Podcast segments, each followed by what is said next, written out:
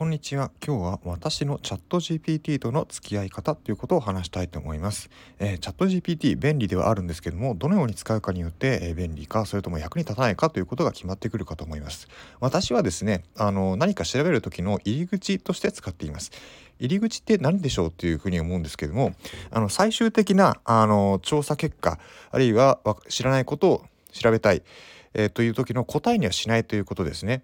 まあ、ただそれも、えものによると思うんです。例えば、あの、何か行動を書きたいといった時ですね。まあ、いろんなブログとかを見ればあるかもしれないんですけども、行動に関して言えばチャット GPT のものを、えー、そのまま貼り付けて検証してみるというのもありかと思うんですね。なんでかっていうと、その提案された行動が真実かどうかというのは、えー、それを行動行動を貼り付けて望みの動きをするかどうかによってだけ判断されるからなんですね。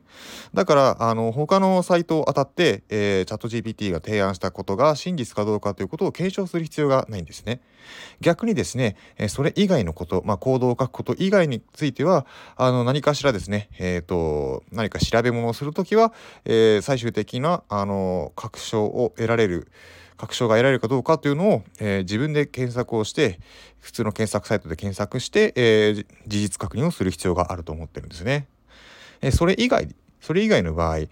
えば何かの意見を求める時とか、えー、何か、歌を作ってとかクリエイティブなことをやる時は、まあ、チャット GPT が返してくれたことをそのまま、あの